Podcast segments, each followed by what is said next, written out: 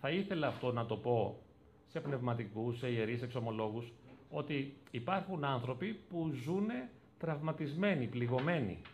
Είναι σαν να τους έχεις ε, χτυπήσει με μαχαίρι και να έχουν ανοιχτή πληγή στο στήθος, θα σπουλάχανε και κυκλοφορούν έτσι πάντα. Και δεν μπορείς να αντιμετωπίσεις αυτόν τον άνθρωπο σαν να μην τρέχει τίποτα. Αφού είμαι πληγωμένος, αφού είμαι αναστατωμένος, αφού είμαι σφαγμένος, αφού κυκλοφορώ ως μέγα τραύμα σε αυτή την πραγματικότητα. Και μετά δεν μπορείς να μου ζητήσεις πολλά. Δεν μπορείς να απαιτήσεις από μένα να είμαι καλύτερος από αυτό που μπορώ να είμαι. Εγώ θα μπορούσα να μείνω διαγνωστικά μόνο σε αυτή την προσωπικότητα που είναι ευαίσθητη, ευάλωτη και ανασφαλής. Μ' αρέσουν αυτοί οι όροι, τους χρησιμοποιώ και συχνά. Είναι πολλοί άνθρωποι που είναι ευαίσθητοι, ευάλωτοι και ανασφαλείς. Όταν όμως, όπως είπαμε, έτσι βγαίνεις στον κόσμο και θες να σχετιστείς, οι τριβές που θα παραχθούν μέσα από τη σχέση εγώ-εσύ, εσύ και ο άλλος, θα είναι τραυματικές.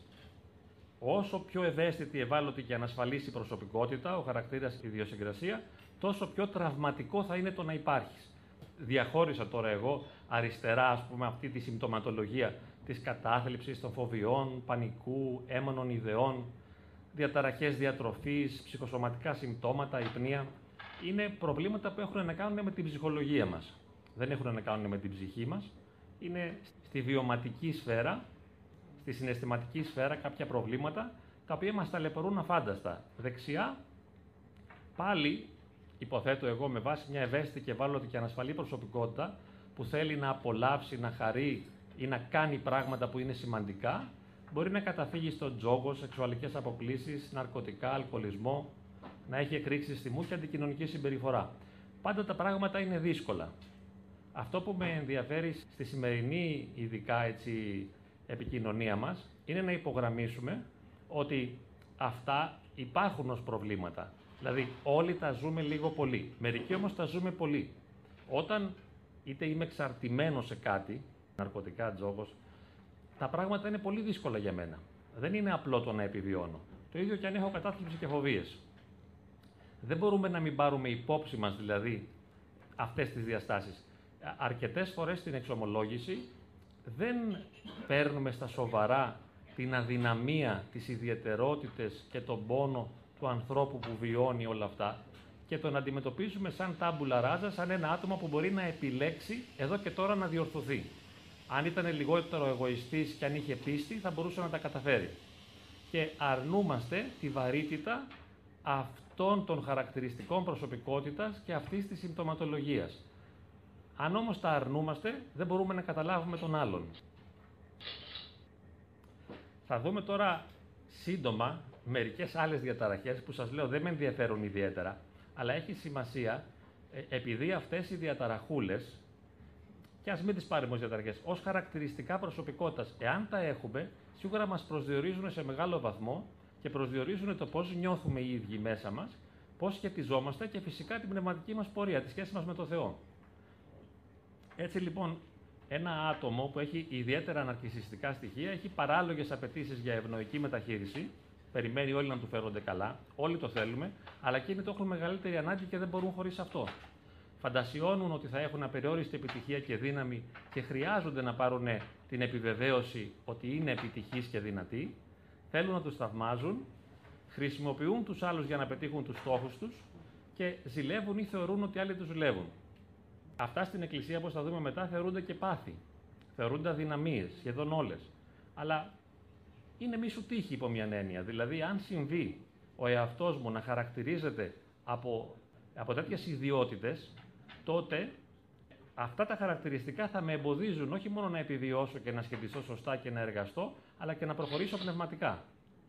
Αν δούμε τώρα την εξαρτητική προσωπικότητα με μερικά άλλα χαρακτηριστικά, όπως το να έχει υποταγή και να εξαρτάται, να έχει ανάγκη να αναλαμβάνουν άλλη την ευθύνη, να μην μπορεί να πάρει αποφάσεις, να δυσκολεύεται να εκφράσει διαφωνία, να έχει συνεχώς ανάγκη να τον στηρίζουν και να φοβάται μην τον εγκαταλείψουν. Αν υπάρχει μια τέτοια προσωπικότητα, μπορούμε να υποθέσουμε ότι αρκετοί άνθρωποι εξαρτώνται σε συντροφικές σχέσεις πάρα πολύ από τον άλλον, επειδή έχουν ιδιαίτερα χαρακτηριστικά εξαρτητικής προσωπικότητας. Είναι κάποιος που κολλάει αυτοκόλλητα στον άλλον και θέλει να πάρει όλη την ψυχολογική στήριξη που χρειάζεται, όλη την αγάπη από τον άλλον. Είναι πολύ δύσκολο να το πάρει όμως. Γιατί πάει και κολλάει και γίνεται αυτοκόλλητος. Αυτό οφείλεται στην έλλειψη της αυτονομίας. Ένα τέτοιο άτομο που δεν έχει αυτονομία και χρειάζεται να υποταχθεί, είναι πολύ εύκολο να κολλήσει σε ένα καλό πνευματικό ή μη και να κάνει εκεί υπακοή. Η υπακοή όμως αυτή δεν θα είναι τόσο υγιής, γιατί δεν είναι μια ελεύθερη και δυναμική παράδοση του εαυτού μου στο θέλημα του Θεού και στο θέλημα του πνευματικού, αλλά είναι η υπηρέτηση μιας ανάγκης. Και δεν μπορώ να προχωρήσω ιδιαίτερα σε πνευματικό επίπεδο όταν απλώς εικονοποιώ τις ανάγκες μου. Μπορεί λοιπόν να λέει ο πνευματικός πολύ υπάκουο παιδί, πολύ καλό παιδί. Το μεταξύ τα καλά παιδιά και τα υπάκουα δεν θέλουν να είναι καλά και υπάκουα. Τους δυσαρεστεί πάρα πολύ αυτό. Πολλές φορές μου το λένε στο γραφείο μου: Θέλω να γίνω κακός. Μπορεί να με βοηθήσεις σε αυτό. Ούτε θέλω να μου λένε ότι είμαι καλός πια. Γιατί τους έχει κουράσει αυτό. Γιατί, όπως είπαμε, δεν είναι μια ελεύθερη επιλογή.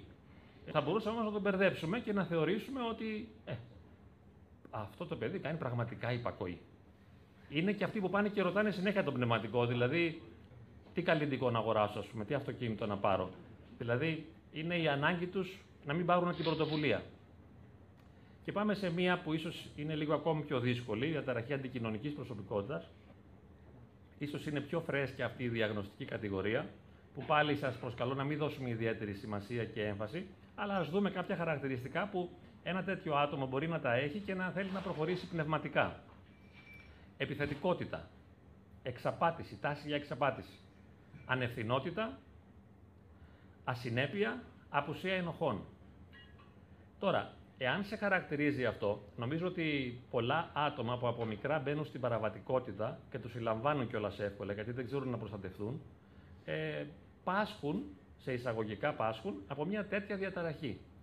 Βλέπεις, ας πούμε, ότι κάνουν φασαρία, λένε ψέματα, εξαπατούν, κλέβουν, έχουν ευθυνότητα, δεν είναι συνεπείς και δεν έχουν και ενοχές, δεν έχουν συνέστηση όλου αυτού. Βέβαια, θα τον αντιμετωπίσει αυτόν τον άνθρωπο σαν άκρα προβληματικό. Ειδικά φανταστείτε στον χώρο της Εκκλησίας. Του λες, ρε φίλε, πού πας έτσι, ας πούμε, με τι προσόντα ας πούμε, πάει να προχωρήσεις πνευματικά. Επιθετικός, απαταιώνας, ανεύθυνος, ασυνεπής. Και φυσικά, εντάξει, ο πνευματικός, στην πραγματικότητα οι περισσότεροι πνευματικοί έχουν πολύ πιο θετική στάση και συγκαταβατική από ότι ο μέσος άνθρωπος. Το μεγαλύτερο πρόβλημα το έχει ο μέσος άνθρωπος και ο μέσος χριστιανός. Το ίδιο είναι. Γιατί όλοι αξιολογούν και κατηγορούν και υποτιμούν τον άνθρωπο που έχει αρνητικές ιδιότητες. Ο πνευματικός επειδή έχει εμπειρία και ξέρει τα χάλια μας, αν έχει και λίγο χάρη, μια μικρή σχέση με το Θεό, γίνεται μια αγκαλιά απέναντι και σε αυτόν που έχει αυτά τα χαρακτηριστικά. Μια ψυχολογική διαταραχή και ποιες πνευματικές παρενέργειες μπορεί να έχει, δηλαδή πώς μπορεί να επηρεάσει την πνευματική μου πορεία. Αν έχω κατάθλιψη, πώς θα μπορέσω να έχω πνευματική εγρήγορση και να κάνω αγώνα. Δεν είναι πολύ δύσκολο. Δηλαδή στην Εκκλησία, όπως και στη ζωή, προχωράνε και προοδεύουν τα τσακάλια. Όσο πιο πολλές δυνατότητες έχεις, αντοχή, δυνατότητα διαχείρισης αντικσοτήτων, ανθεκτικότητα και υπομονή, τόσο πιο πολύ προχωράς. Αν έχεις κατάθλιψη, είναι αυτά τα χαρακτηριστικά, δηλαδή δεν μπορώ, δεν αντέχω, δεν νιώθω καλά, δεν έχω όρεξη, δεν μπορώ να το κάνω, όχι, δεν μπορείς να προχωρήσεις. Βέβαια, καμιά φορά μπορούμε αυτό να το ε, προσλάβουμε, να το ερμηνεύσουμε ως ταπείνωση. Αλλά δεν είναι αληθινή ταπείνωση. Έτσι. Ε, ξέρετε, είναι λίγο το κακομοιρέ στυλ. Θα έχετε δει στην Εκκλησία πάρα πολλούς σε εισαγωγικά κακομύριδες. Κακώς τους λέμε έτσι, είναι άνθρωποι πληγωμένοι, βασανισμένοι που σέρνονται, δηλαδή είναι λιγομίλητοι, είναι εσωστρεφεί, είναι κλειστοί, δεν χαίρονται, δεν επικοινωνούν. Δεν φταίνε σε κάτι, αλίμονο. Απλώς αυτό πάλι δεν μπορούμε να το ερμηνεύσουμε ως το καλό παιδί, ούτε ότι είναι ταπεινός. Δηλαδή δεν μιλάς, δεν φωνάζεις, δεν κάνεις φασαρία, δεν φλερτάρεις, ε, δεν βρίζεις, δεν κάνεις πράγματα ας πούμε αρνητικά, δεν ξενυχτάς, ίσως δεν πίνεις, αλλά αυτά δεν είναι από μια γνήσια ε, σχέση με το Θεό. Δεν προκύπτει δηλαδή από μια ζωντανή σχέση με το Θεό, αλλά είναι αδυναμίες ψυχολογικές. Και βέβαια στην κατάθλιψη, επειδή το άτομο είναι πολύ ενοχικό, έχει και παθολογικές ενοχές. Έχετε γνωρίσει χριστιανούς, για να πάμε και στην αγχώδη φοβική, να περάσουμε λίγο την ιδιοψυχαναγκαστική, στη διαταραχή την αγχώδη φοβική, χριστιανούς που είναι ενοχικοί, που έχουν μια φοβική προσέγγιση του Θεού. Α, αυτό, αν κανείς ε, καταλαβαίνει και έχει ερμηνευτικά κλειδιά για να το κατανοήσει, ε, διαπιστώνει ότι είναι τραγικό. Δηλαδή, αντί να πλησιάζουμε το Θεό γνωρίζοντας και έχοντας την αίσθηση και την επίγνωση και το βίωμα ότι ο Θεός είναι αγάπη, είναι άνεφόρον αποδοχή και η ζωή κοντά στο Θεό είναι χαρά, εμείς ε, σχετιζόμαστε συνεχώς και μερικοί για χρόνια από μικρά παιδιά σαν να είναι ο Θεός μπαμπούλας. Δηλαδή είναι κάποιος που θα με τιμωρήσει, που ψάχνει να δει τις αδυναμίες μου και μερικές φορές το νιώθουν ότι θα τους κάνει και κακό. Δηλαδή, αφού έκανα αυτή την αμαρτία, μετά περιμένω το κακό που θα μου στείλει ο Θεός. Όμως, ο Θεός, ως Θεός, δεν πρόκειται να στείλει κανένα κακό. Απλώς η αμαρτία έχει κάποιες παρενέργειες πολλές φορές. Ε, ο Θεός όμως είναι μόνο αγάπη και είναι υπερτέλειος. Γιατί να βασανίζομαι και γιατί η νεύρωσή μου να ε, μετασχηματιστεί κατά κάποιο τρόπο ή να ενδυθεί τη στολή της ευσέβειας και να είναι μια ευσεβονεύρωση. Μια νεύρωση, ας πούμε, η οποία κάνει την πνευματική μου πορεία αρρώστια.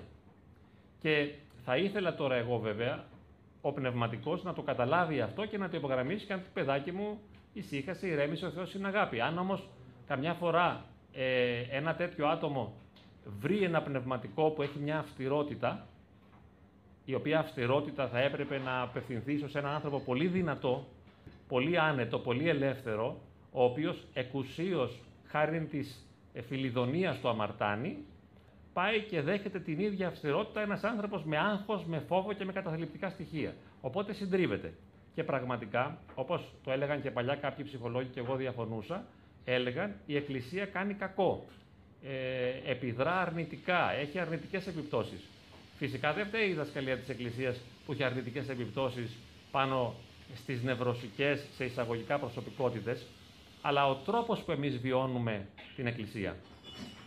Και τώρα τα τελευταία χρόνια βέβαια και πολλά χρόνια, ίσως και δεκαετίες, υπάρχει μια τέτοια τάση και στάση ε, να απελευθερωθεί ο άνθρωπος από τις ενοχές. Βέβαια, είναι δύσκολο, γιατί έχοντας ο ίδιος συνομιλήσει πάρα πολλές φορές με πιστούς χριστιανούς που είναι αγχώτες, φοβικοί και έχουν και κάποια καταθλιπτική διάθεση, δεν μπορούν να το δεχθούν. Δεν θέλουν να το δεχθούν. Δηλαδή, όσο και να τους λες ότι ο Θεός σε αγαπά, δεν το καταλαβαίνουν.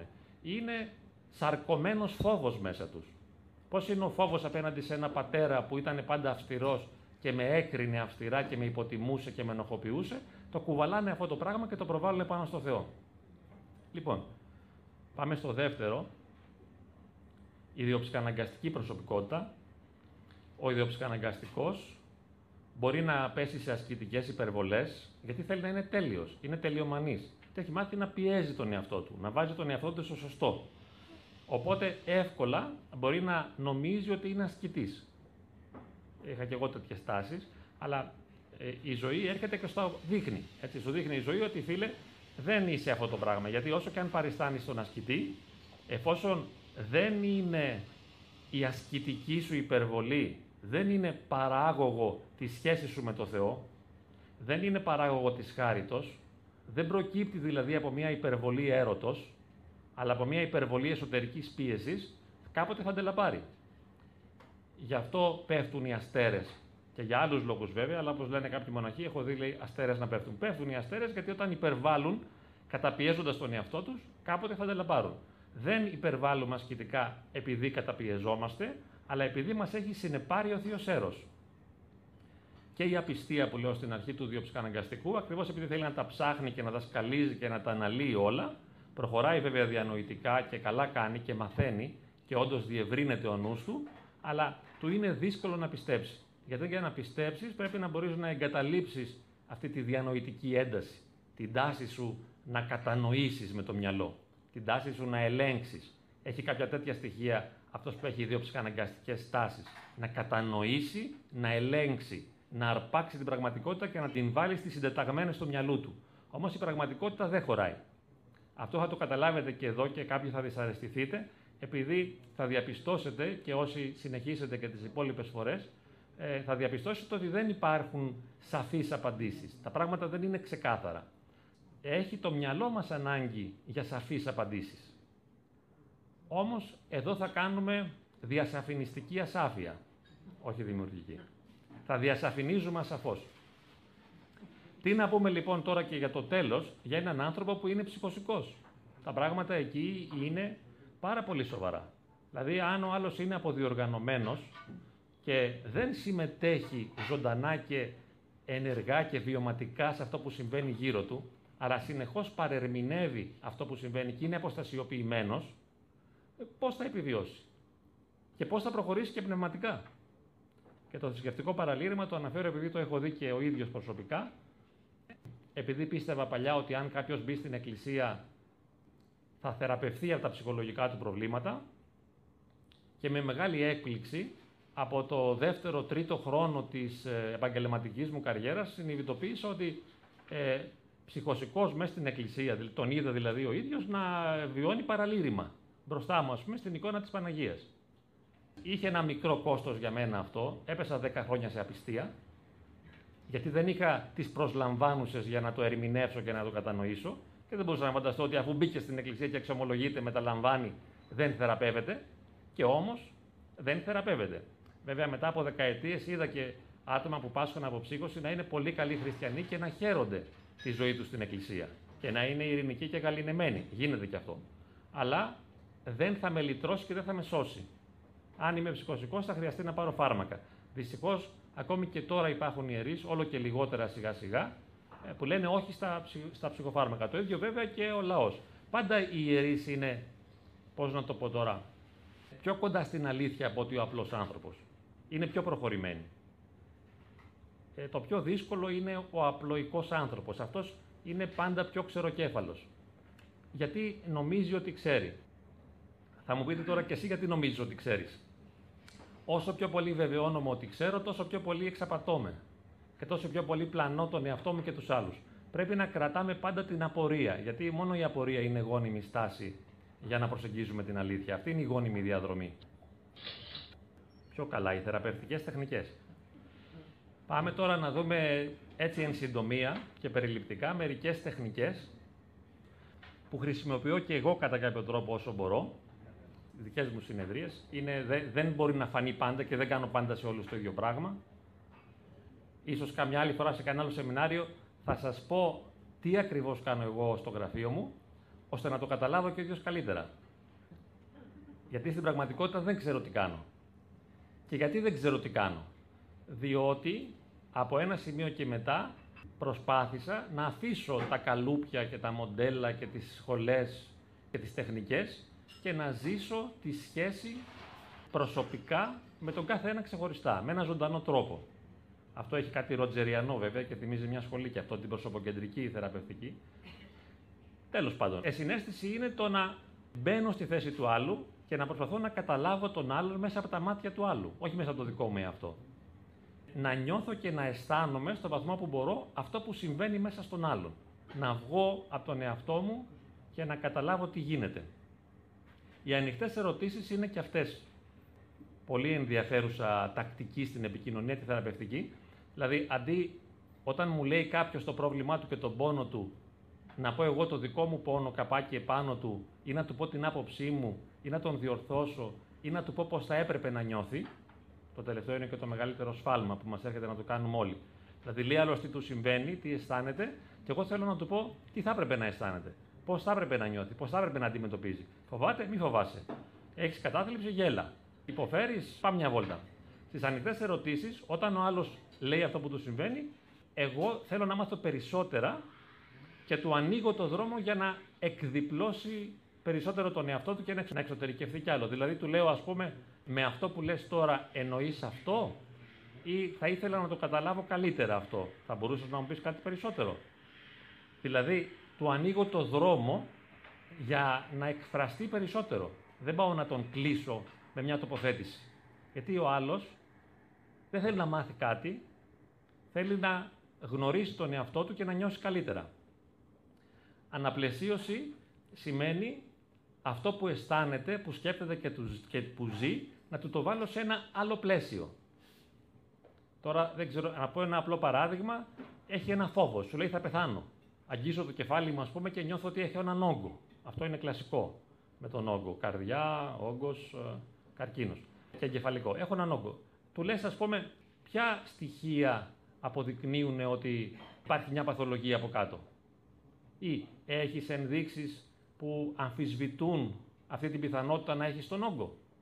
Οπότε προσπαθώ να τον βάλω να σκεφτεί με ένα διαφορετικό τρόπο.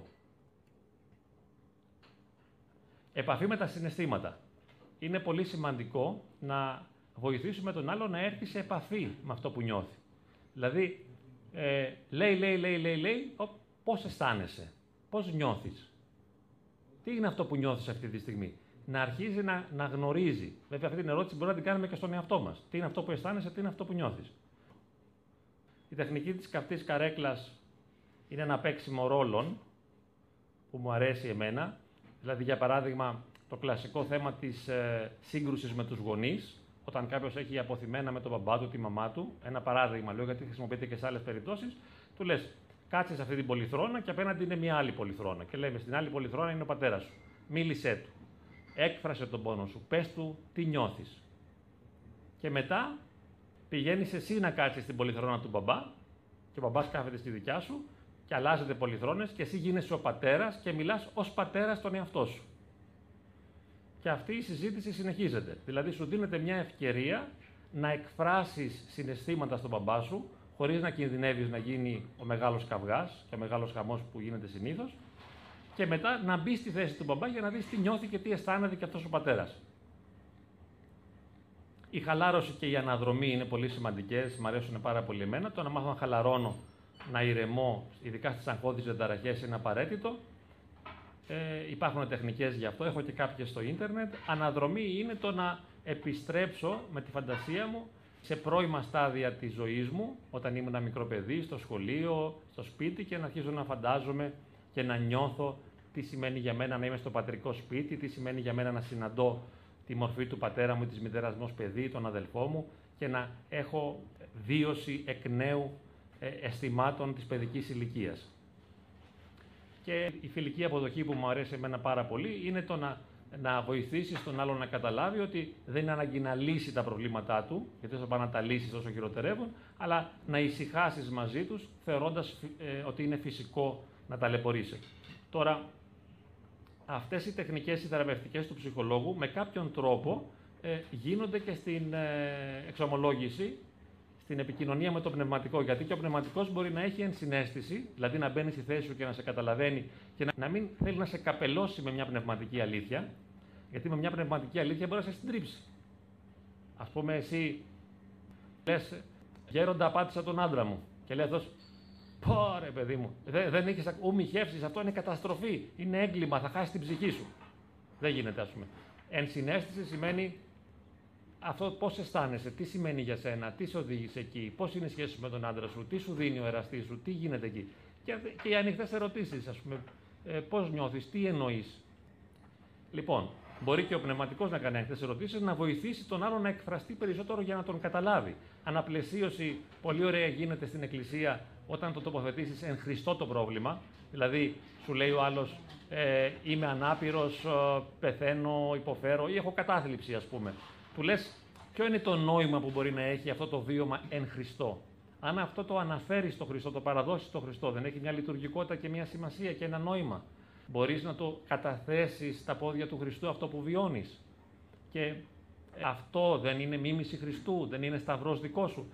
Γίνεται μια αναπλαισίωση, μια τοποθέτηση του βιώματος μέσα σε ένα άλλο πλαίσιο, αντί να νιώθεις καταραμένος και βασανισμένος και ταλαιπωρημένος. Επαφή με τα συναισθήματα, δεν ξέρω αν έχει νόημα να το κάνει πνευματικός, θα μπορούσε. Καυτή καρέκλα δεν κάνει σίγουρα. Χαλάρωση και αναδρομή, αναδρομή δεν κάνει.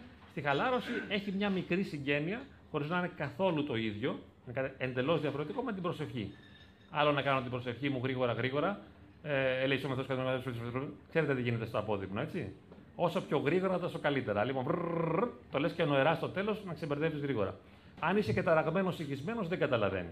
Γι' αυτό λένε οι πατέρε: Πε μια λέξη και να είναι ουσιαστική. Αν έχω χαλαρώσει, είναι πολύ καλύτερα για μένα. Να είμαι ήρεμο, γαλήνιο, νυφάλιο. Και η φιλική αποδοχή έχει να κάνει με την υπομονή στην Εκκλησία. Η υπομονή με τη φιλική αποδοχή είναι πολύ κοντά. Δηλαδή, μη βιάζεσαι να απαλλαγείς από τον πόνο και να τα αλλάξεις όλα. Ησύχασε. Δέξου το. Είναι οκ τα πράγματα. Δηλαδή, πρέπει να σου λυθούν τα προβλήματα. Πρέπει να μην έχεις πρόβλημα. Πρέπει να μην βασανίζεσαι. Πώς θα καλλιεργηθείς, πώς θα προχωρήσεις πνευματικά και ψυχολογικά, αν δεν έχεις κάτι να σε πληγώνει;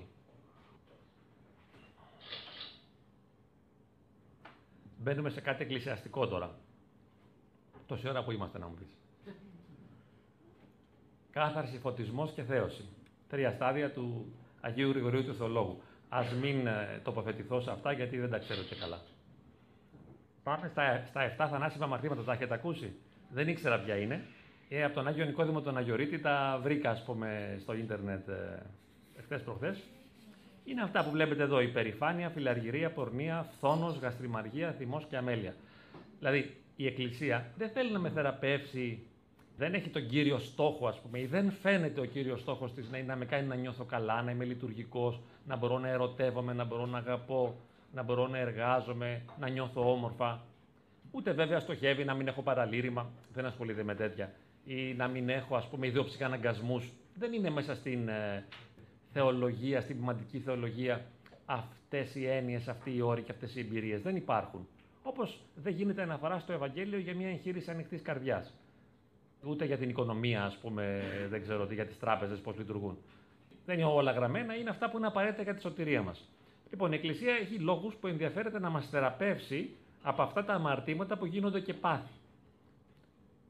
Τι να πω τώρα, τι είναι η υπερηφάνεια και τι είναι η φιλαργυρία; Εντάξει, πάνε πολύ μακριά. Δηλαδή η φιλαργυρία είναι το να έχω δύο και να μην δίνω το ένα. Που το κάνουμε πάντα όλοι. Έτσι δεν είναι. Με, οι χριστιανοί δεν πάμε καλά με τη φιλαργυρία. Δηλαδή στην πραγματικότητα λέει, λες, είναι δικό μου. Αν πεις είναι δικό σου, βγαίνεις εκτός ε, εκκλησίας και πνευματικής προοπτικής. Αλλά μην τα λέμε γιατί, κοιτάξτε, η εκκλησία, όπως λέω και εγώ συχνά, ανεβάζει ψηλά τον πύχη. Εμείς θα τον κρατήσουμε χαμηλά για να μπορούμε να πηδάμε τον πύχη. Δηλαδή, άμα είναι να είναι τόσο ψηλά, θα σηκωθούμε να φύγουμε απογοητευμένοι. Σίγουρα όμως θα πάει πολύ μακριά. Δηλαδή, πορνεία, λες, εγώ δεν πορνεύω. Εντάξει, λέει ο Χριστός, μήπως κοίταξες και επιθύμησες τη γυναίκα του άλλου; Και αυτό πορνεία είναι. Ε, μήπως κινήθηκε, ας πούμε, μέσα σου κάποιος λογισμός ή κάποια τάση, είναι και αυτό. Γιατί η Εκκλησία πάει πολύ ψηλά, οι Άγιοι Πατέρες πάνε πολύ ψηλά. Φθόνος, ας πούμε, μήπως ε, έχεις ζήλια, μήπως δεν αγαπάς, μήπως κάνεις καταλαλιά, κατάκριση, που είναι, κατά τη γνώμη μου, η μεγαλύτερη πασόν των αμαρτιών. Να σας πω πια σκέφτηκα ότι είναι η μεγαλύτερη αμαρτία. Σήμερα το σκέφτηκα. Η χιδεότητα. Αλλά δεν μπορώ να το εξηγήσω ότι είναι χιδεότητα. Ναι, να είσαι χιδαίος, ας πούμε. Δηλαδή, να μιλάς άσχημα και επιθετικά και εχθρικά σε έναν άνθρωπο. Να δούμε τώρα λίγο την τέχνη των πατέρων σε αυτό εδώ. Μία ερμηνεία του πώς λειτουργεί και πώς, πώς λειτουργεί η αμαρτία και το πάθος. Δηλαδή έχουμε μια προσβολή. Σου μπαίνει ένας λογισμός. Θέλετε να πούμε μια πριτζόλα, να πούμε μια γυναίκα, σου μπαίνει μια φλασιά στο κεφάλι σου. Ότι θα ήταν καλό να κάνεις κάτι. Εκείνη είναι η ώρα να πας κάτω-κάτω που λέει πάλι, με τα γαλάζια εκεί, και να κάνεις την πάλι, αλλά όχι πάλι. Εκεί θέλει τσεκούρι. Μπαμ! Να το κόψεις. Την ώρα της προσβολής. Φάε, κάνε έρωτα, κάνε το ένα, κάνε το άλλο. Λοιπόν, εκεί λοιπόν θέλει τσεκούρι. Επειδή όμως μερικές φορές είναι και λίγο γλυκιά αυτή η προσβολή, εμείς δεν θέλουμε να απαλλαγούμε και κάνουμε το συνδυασμό. Δηλαδή αρχίζει ένα εσωτερικό νταλαβέρι με τον λογισμό. Έτσι. Αυτό μετά γίνεται πάθος, δηλαδή εγκαθίσταται μέσα σου αυτή η συνομιλία εσωτερική. Επειδή καταλαβαίνεις ότι έχεις μπλέξει, πας να το παλέψεις και αποτυγχάνεις και περνάς μετά στην εχμαλωσία που σημαίνει ότι είσαι εχμάλωτος του πάθους. Μετά, λόγω της έντασης που βιώνεις, κάνεις συγκατάθεση και στο τέλος πας και τρως την πριτζόλα με την ενέργεια. Δεν μπορείς να κάνεις πολλά όταν είναι προχωρημένα τα στάδια. Πρέπει να είσαι στην, ε, στην προσβολή να ενεργήσεις. Γι' αυτό έλεγε ο πατήρ Κωνσταντίνος Στρατηγόπουλος ότι είναι, λέει, μονομαχία στο Far West. Το πιο γρήγορο πιστόλι κερδίζει. Ο λογισμός είναι ο αντίπολος που τραβάει πιστόλι. Την ώρα λοιπόν που τραβήξει, πρέπει εσύ να τραβήξεις πρώτος. Άμα καθυστερήσεις, έφαγε. Συνήθως μας τρώει. Μου αρέσει όμως που οι πατέρες, και δεν θυμάμαι τώρα, ξέχασα ποιος πατέρας είναι, γιατί έπρεπε να το είχα σημειώσει εδώ, που το αναφέρει έτσι συγκεκριμένα, ε, αλλά δείχνει ότι οι άνθρωποι έχουν ψαχτεί πάρα πολύ στο πώς γίνεται η αμαρτία και η εχμαλωσία. Και το πάθος είναι κακή φάση, μην νομίζετε. η Εκκλησία, ας πούμε, σου προτείνει έναν τρόπο ζωής και μια βιωματική κατάσταση η οποία είναι πάρα πολύ υψηλή και λεπτή και όμορφη και ποιοτική. Φανταστείτε ότι είναι σαν να είσαι ένας άστεγος, ένα ρεμάλι του δρόμου που δεν έχεις που, να, που την κεφαλήν κλείνε, είσαι ένας πολύ ταλέπορος άνθρωπος, βασανισμένος, πληγωμένος, πατημένος και πεταμένος από όλους και ξαφνικά να μπαίνεις πού να πούμε, σε ένα υπερπολιτελές ξενοδοχείο, με θέρμανση και να σου φέρουν να έχεις να κάνεις το μπάνιο σου, να σου φέρουν να φας, να έρχεται η καλύτερη παρέα να σε επισκεφθεί; Αυτό είναι η Εκκλησία. Τι νομίζετε, ότι είναι κάτι άλλο; Είναι πολύ υψηλή η ποιότητα ζωής που προτείνεται από την Εκκλησία. Δεν υπάρχει αυτό το πράγμα. Και γι' αυτό, για να μπεις όμως στο ξενοδοχείο, καλά, για να μπεις είναι εύκολο, γιατί σου δίνει μια ο Θεός και σε βάζει μέσα. Και εσύ λες, Αχ, τι ωραία, σε ευχαριστώ, Θεούλη μου, τι ωραία που είναι. Το πρόβλημα είναι ότι σε λίγο θα ξαναβγείς και μετά δεν σε ξαναβάζει μέσα εύκολα. Πρέπει να μπεις με το δικό σου αγώνα και κόπο. Είναι σαν λέμε πρέπει να γίνεις εκατομμυρίουχος για να μπεις. Εκατομμυρίουχος στις αρετές. Είναι αυτό που λέμε πρέπει να προσέξεις κάθε λογισμό. Ένας λογισμός σε πέταξε έξω. Πάει η ανάπαυση. Και αν γλυκάθηκες από την προσβολή και θες να τη συνεχίσεις για να κάνεις συναλλαγές μαζί της, την πάτησες. Αυτά τα ξέρω για την ειδικότητά μου. Στην Εκκλησία τα πράγματα είναι δύσκολα γιατί ο πραγματικός εαυτός είναι μακριά από τον ιδεατό εαυτό. Αφού θέλουμε να γίνουμε άγιοι, βασανιζόμαστε. Πού να γίνεις άγιος τώρα; Συγκρίνεις δηλαδή την πραγματικότητά σου, την άθλια, τη μίζερη και την κακομήρα με τον ιδεατό αυτό εαυτό που είναι ο Άγιος; Βέβαια μιλάμε για αγιότητα, για χάρη, χαριτωμένη συμπεριφορά και όχι για καθοσπρεπική συμπεριφορά, έτσι. Γιατί άλλο να μπω στον νόμο και να υποταχθώ στον νόμο και να είμαι όπως θα έπρεπε να είμαι και να φέρομαι όπως θα έπρεπε να φέρομαι και άλλο να γίνω χαριτωμένος άνθρωπος. Αυτό τι είναι τώρα; Κάτι να θυμηθώ τι ήθελα να πω με αυτό. Μερικοί το λένε σαν αρνητικό ότι κατεβάζεις ταχύτητα, λέει. Δηλαδή, ενώ πηγαίνουμε πνευματικά με Τετάρτη, Πέμπτη, ας πούμε, στην εθνική full γκάζια, στην ανηφόρα, ας πούμε, κατεβάζεις ταχύτητα. Δηλαδή, αφήνεις τα πνευματικά και αρχίζεις τα ψυχολογικά. Εγώ νομίζω ότι είναι σωστό. Αφού είναι ανήφορος, όταν το χρειαστεί, θα το κάνεις. Δηλαδή, δεν μπορείς να παίζεις πάντα σε πρώτο επίπεδο πρώτη εθνική. Αυτό είναι το ιδανικό. Μερικοί άνθρωποι το, κατο... το καταφέρνουν, υποκλίνομαι συγχαρητήρια. Ε, πολλοί άλλοι δεν μπορούν. Οπότε, άλλοτε είναι στο ύψος, σε πολύ πνευματικό ύψος, άλλοτε πέφτει το επίπεδό τους. Λέω τώρα εδώ και κάτι άλλο, ότι ας πούμε ένας χωρισμός, ένας θάνατος, μπορεί να με βοηθήσει το να έχω εγρήγορση πνευματική και να παραδοθώ στο Θεό και να κάνω προσευχή. Αλλά καμιά φορά όταν είμαι πεσμένος με την κατάθλιψη, μια κοινωνική φοβία, με κάτι άλλο, δεν μπορώ, δεν τραβάω πνευματικά. Πρέπει να το σέβομαι. Πρέπει να μάθω να αλλάζω ταχύτητες. Λοιπόν, οι προτάσεις από τον Άγιο Έμι το Δαμασκηνό τώρα, σαν να απαντάει στον Άγιο Νικόδημο τον Αγιορείτη που έλεγε τα 7 αμαρτήματα αυτά και αντιπροτείνει η Εκκλησία βέβαια διαστόματος του Ιωάννη του Δαμασκηνού στην υπερηφάνεια την ταπείνωση, στη φιλαργυρία την ελεημοσύνη, απλά πράγματα έτσι, στην πορνεία το θείο πόθο, γαστριμαργία εγκράτεια, θυμός αγάπη, αμέλεια υπομονή. Δηλαδή η Εκκλησία προτείνει τα απλά αντίβατα. Στο φθόνο την αγάπη τι θα πρότεινε πάλι, ας πούμε, την καλοσύνη, την πραότητα, την γλυκύτητα, την αποδοχή, το σεβασμό. Λοιπόν, στην πορνεία μ' άρεσε γιατί σου λέει έρος, έρωτη νικάτε, έτσι. Δηλαδή θα τον νικήσει με το θείο πόθο, όχι με την εγκράτεια, ας πούμε. Βλέπεις την εγκράτεια τη λέει στη γαστριμαργία. Δηλαδή, αν θες να φας, εντάξει, θα κρατηθείς, δεν θα φας. Αλλά όταν έχεις ερωτική ανάγκη, είσαι εχμάλωτος του έρωτα, του ανθρώπινου ιδίως, είναι πάρα πολύ δύσκολο να τον νικήσεις. Δεν νικέται εύκολα, χρειάζεται θείος πόθος. Αλλά εδώ υπάρχει μεγάλη ένταση σε αυτούς τους δύο πόλους. Δηλαδή, τι σημαίνει υπερηφάνεια τώρα και τι σημαίνει ταπείνωση. Εσύ μπορεί να πεις δεν είμαι υπερήφανος. Αλλά δεν είναι το θέμα πούμε, να είσαι υπερήφανος και να κοκορεύεσαι και να παριστάνεις ότι κάτι είσαι. Είναι υπερηφάνεια το να μην νιώθεις ότι είσαι χειρότερος από όλα τα κτίσματα του σύμπαντος. Δηλαδή, άμα δεν νιώθεις χειρότερος όλων, έχεις υπερηφάνεια. Και τι είναι ταπείνωση; Αυτό. Το να θεωρείς τον εαυτό σου κάτω από όλη την κτήση. Νομίζω ο Άγιος Σάκο Ήρος. Και πορνεία το ίδιο. Γιατί οι πατέρες, γιατί λένε τον εαυτό τους πάντα πόρνο; Αυτοί δεν πάνε, ας πούμε, με γυναίκες, αλλά θεωρούν ότι πορνεύουν επειδή ο νους τους πήγε σε ένα λογισμό, ας πούμε, ερωτικό ή σεξουαλικό. Έτσι και πάει σε κάτι, σου λέει είμαι πόρνος. Και μετά ο πόθος δεν είναι απλώς Αχ, αγαπώ Θεούλη μου. Εκεί πέρα υπάρχει ένταση ερωταθείου. Έτσι δεν είναι. Υπάρχει, ας πούμε, ένταση, δηλαδή πλήρες δόσιμο, ε, πλήρης βίωση του Θείου Έρωτα. Δηλαδή είσαι αρπαγμένος, είσαι δοσμένος ολοκληρωτικά. Υπάρχεις μέσα σε Αυτόν. Υπάρχεις διαμέσου αυτού. Δηλαδή είσαι μέσα στο Θεό και ο Θεός είναι μέσα σε σένα. Τα κάνω γρήγορα. Α, ο Άγιος Πορφύριος, επειδή είναι superstar, ας πούμε, είναι the best of the best, αυτός το λύνει πιο εύκολα. Δηλαδή, δεν βάζει όπως Άγιος Ιωάννης ο Δαμασκηνός 7 αντίδοτα. Σαφώς τα βάζει, δηλαδή δεν έχει, οι πατέρες δεν διαφωνούν μεταξύ τους, απλώς ας πούμε αλληλοσυμπληρώνονται. Αλλά το λέει πολύ ωραία ότι όταν αγαπάμε τον Χριστό, τα αμαρτωλά πάθη υποχωρούν μόνα τους. Χάνουν τη δύναμή τους μπροστά στη δύναμη της αγάπης. Όταν ξημερώσει και φωτίσει το δωμάτιό μας ο ήλιος, το σκοτάδι φεύγει δεν μπορεί να μείνει. Τι ωραία, ε! Δηλαδή στρέφεσαι προς τον ήλιο, που είναι ο Θεός, και παίρνεις το φως.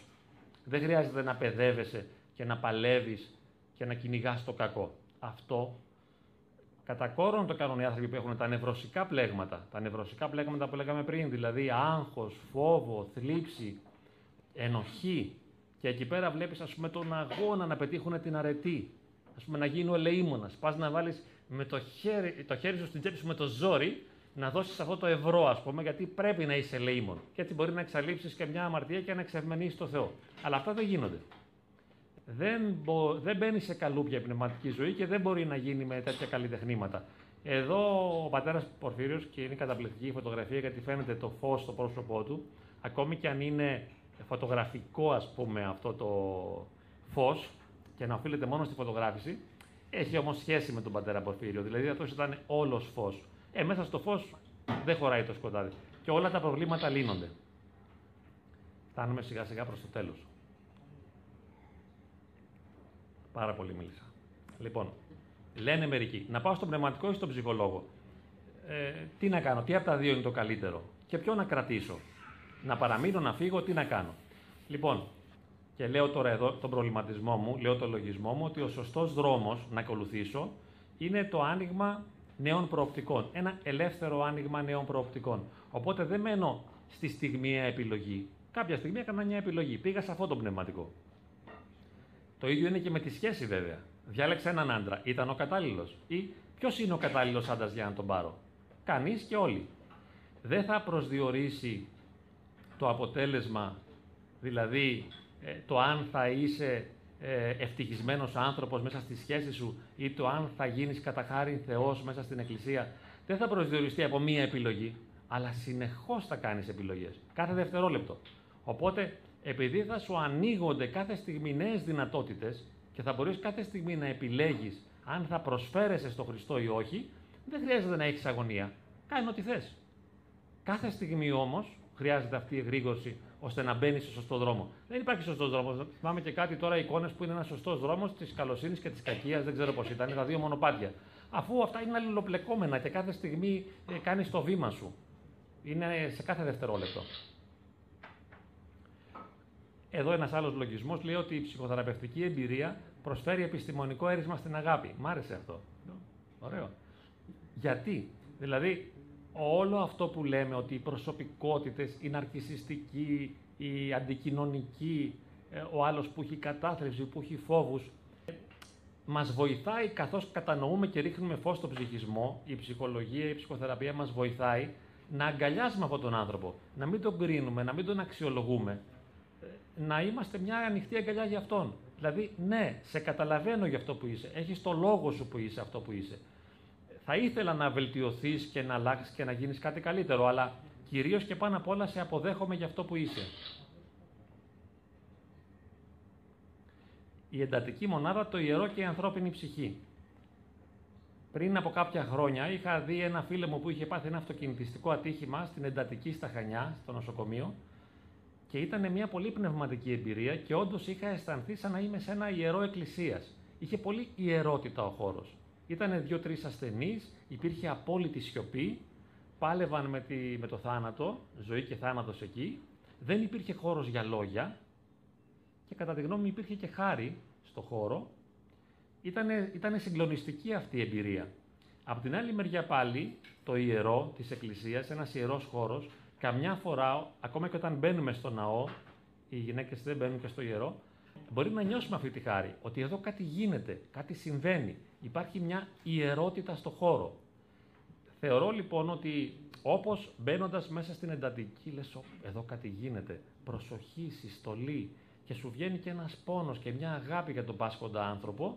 Και επειδή αυτή η ερώτητα βιώνεται και στο ιερό, έτσι με έναν άλογο τρόπο μπορούμε να προσεγγίσουμε την ανθρώπινη ψυχή. Δηλαδή, σαν, όταν μιλάς σε έναν άνθρωπο, να νιώθεις ότι μπήκες στην εντατική της ψυχής του ή στο ιερό της καρδιάς του. Οπότε εκεί πέρα πρέπει να τον ευλέπεις με απέραντο δέος. Σαν να είναι η Παναγία ή ο Χριστός. Όμως, κατά τη γνώμη μου, δεν πρέπει να τον βλέπεις σαν τον Χριστό ή σαν την Παναγία. Αλλά σαν να είναι κάτι πιο σπουδαίο και πιο ιερό από τον Χριστό και την Παναγία. Ειδικά αν είναι ένας άνθρωπος αμαρτωλός ή αν είναι ένας άνθρωπος που σε πληγώνει, που σε δυσαρεστεί, που τον αντιπαθείς, που σου προκαλεί πόνο και, και οδύνη ή που σου προκαλεί αηδία. Ε, μπορεί αυτή να είναι η προσβολή που λέγαμε προηγουμένως. Τι, ποιος είναι αυτός ο τύπος. Δεν μπορώ να τον βλέπω. Και εκεί καλείσαι, φανταστείτε δηλαδή σε, σε ποιο αξίωμα μας ανεβάζει η Εκκλησία. Δηλαδή σου λέει θα τον δεις σαν να είναι ο Χριστός. Δηλαδή σαν να βλέπεις τη θεότητα. Με απόλυτο δέος και με απόλυτο σεβασμό. Βέβαια θα μου πεις εσύ το κάνεις; Όχι. Αλλά εδώ το θέμα δεν είναι ποιος το κάνει. Είναι πού μας καλεί η Εκκλησία και ποια δυνατότητα καλούμαστε να πραγματώσουμε. Καλούμαστε να πραγματώσουμε τη δυνατότητα της απόλυτης αγάπης και του απόλυτου σεβασμού.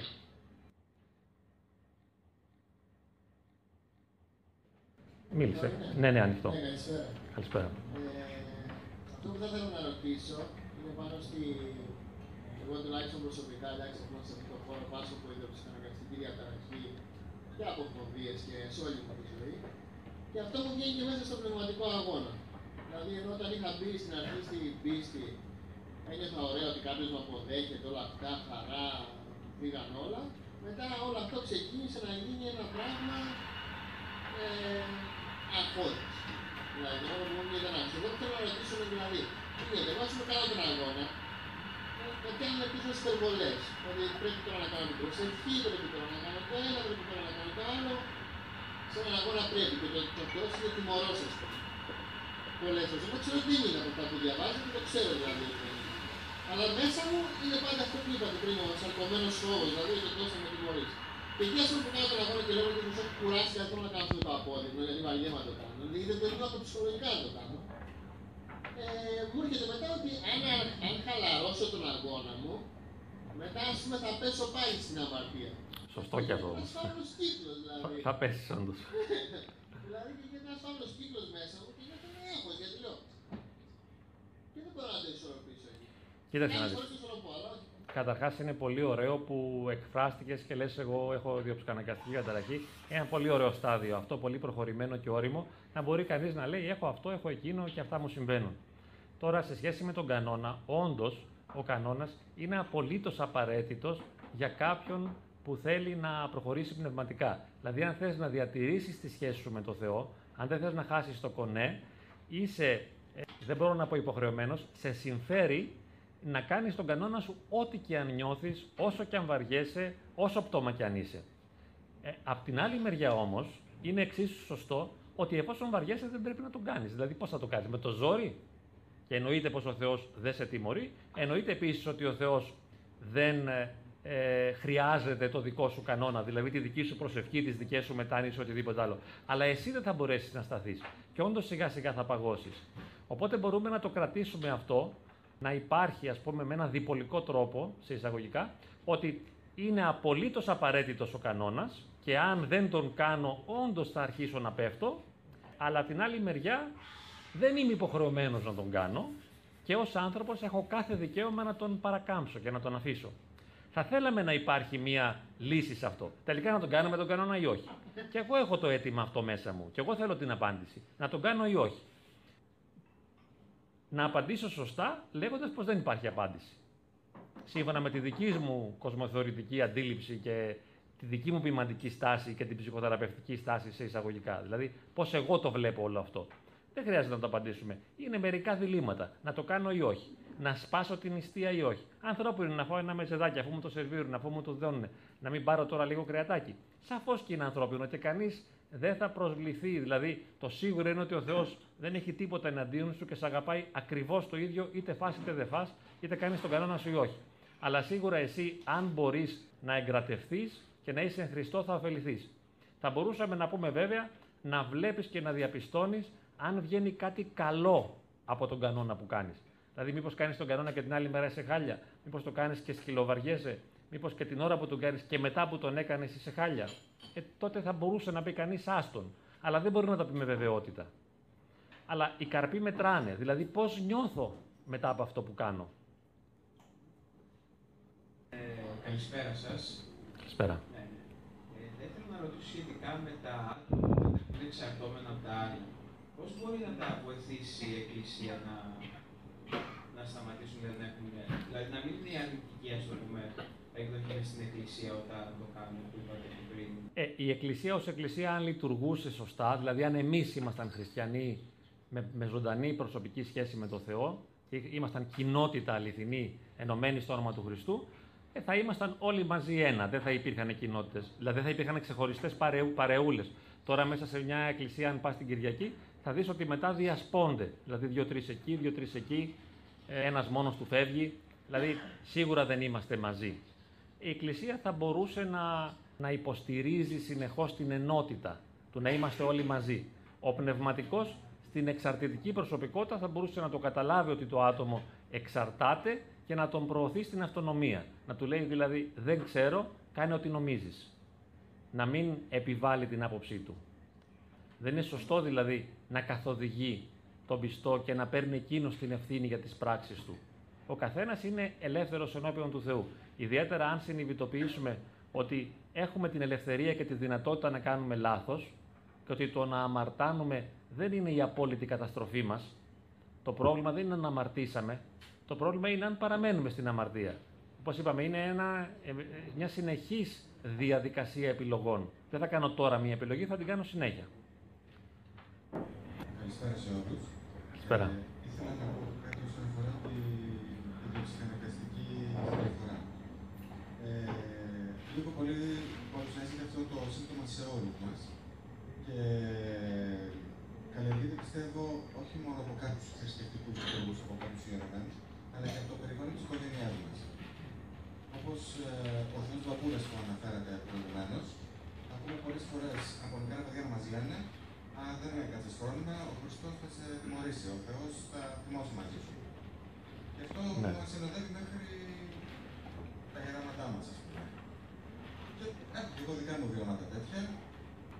Είναι σημαντικό να, να τα αποβάλουμε αυτά, βέβαια, αλλά δεν είναι στο συνειδητό κομμάτι του εαυτού μας αυτή η δυνατότητα. Δηλαδή δεν σημαίνει ότι αν επιλέξω να απαλλαγώ από αυτή την εμπειρία και την αίσθηση της αρνητικότητας του Θεού Μπαμπούλα θα το κάνω.